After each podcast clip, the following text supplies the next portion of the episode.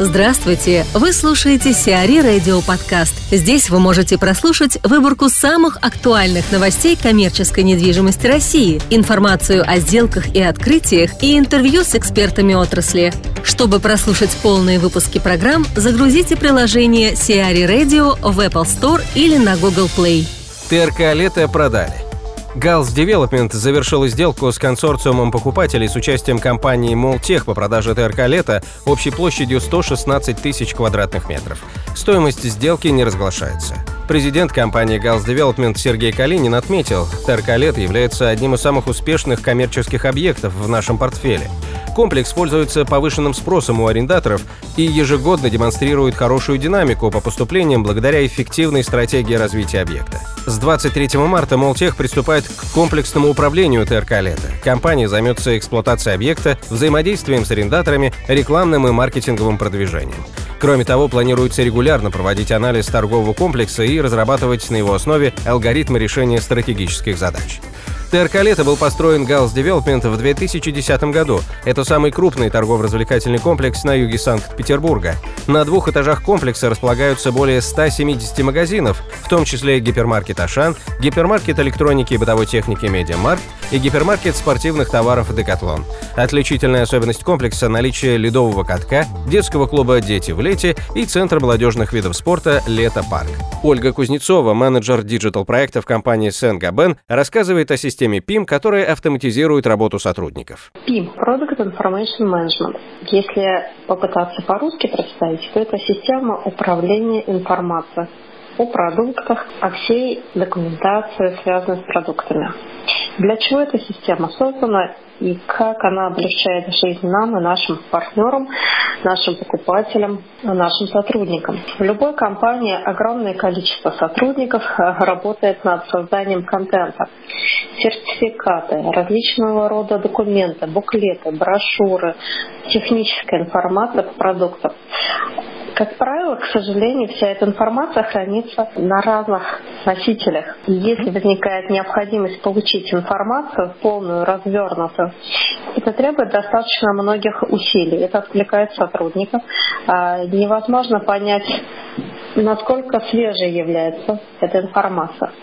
Поэтому нами было принято решение запустить продукт, а, Product Information Management, объединенный с DAM, а, Digital Asset Management, в котором мы все участвующие в создании информации о продукте, будем работать. Это единая база, в которой работают как продукт-менеджеры, так и пиарщики, э, коммуникационные менеджеры, э, отвечающие за сертификацию, digital менеджеры. Все, кто участвует каким, каким-либо образом в создании продукта, в создании информации о продукте, как цифровой, так и визуальный, э, видеоконтент, какие-то ролики на YouTube для внутренних целей. Мы договорились, что всю эту информацию мы будем хранить в одной системе, там же будем обновлять, управлять этой информацией. Служит разным целям. Первое – это внутренняя наша систематизация, это внутренняя наша библиотека где мы храним информацию, обновляем, но также импортируем. Если нашему сотруднику требуется какая-то информация о продукте его подразделения, либо смежного отдела, больше нет необходимости звонить коллегам, просить по почте переслать какой-то каталог, брошюру. Достаточно зайти в систему. Мы переходим от бумажной, от офлайн версии к онлайн мы создали электронный каталог. А, вы понимаете, что все понимают, наверное, что возможности цифровой информации гораздо больше, чем офлайн.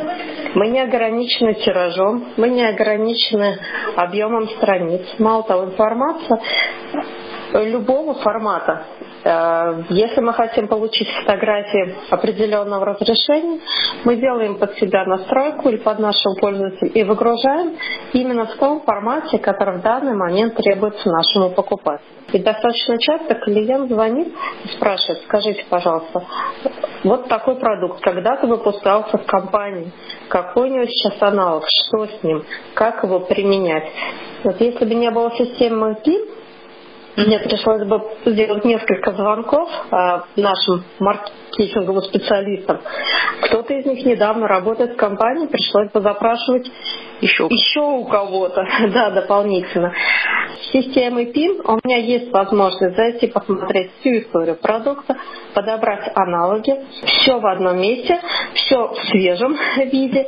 И мы договорились между собой, что всю э, информацию по продукту мы в первую очередь заносим вот в эту базу, и дальше она уже уходит на наши сайты, в YouTube, в наши каталоги, презентации, нашим клиентам, куда угодно. Поиск подрядчика на два участка второго кольца.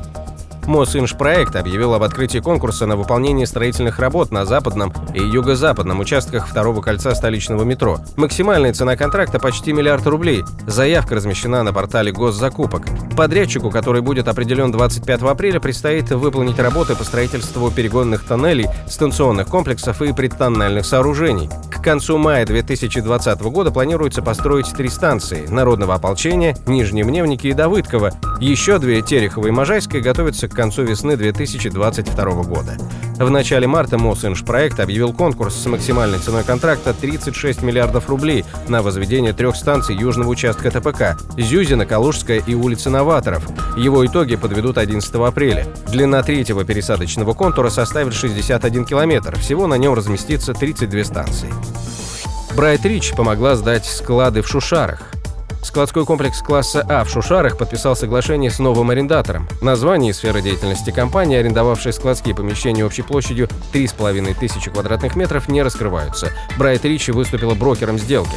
Складской комплекс, соответствующий современным требованиям к комплексам класса А, располагается в Шушарах в непосредственной близости от Московского и Пулковского шоссе, ЗСД и КАТ. Мариот увеличит присутствие в России на 12 отелей. В ближайшие планы гостиничного оператора входит открытие четырех новых отелей бренда Four Points, трех Корти Ярта, а также по два Мариота и Шаратон и Булгари в Москве. А также по два Мариота и Шаратон и Булгари в Москве. Тем самым Marriott International в полтора раза увеличит количество своих гостиниц на территории России. На сегодняшний день под управлением Marriott International находится более 5,5 тысяч отелей в более чем 110 странах мира. Совокупный номерной фонд компании составляет около 1 миллиона номеров. Сиари Радио. Эксклюзивные рубрики «За и против», «Ноу-хау», «Ремейк», «Новые форматы». Слушайте в полных выпусках программ в приложении Сиари Radio. Приложение доступно в Apple Store и на Google Play. Более подробная информация на сайте siari.ru slash radio.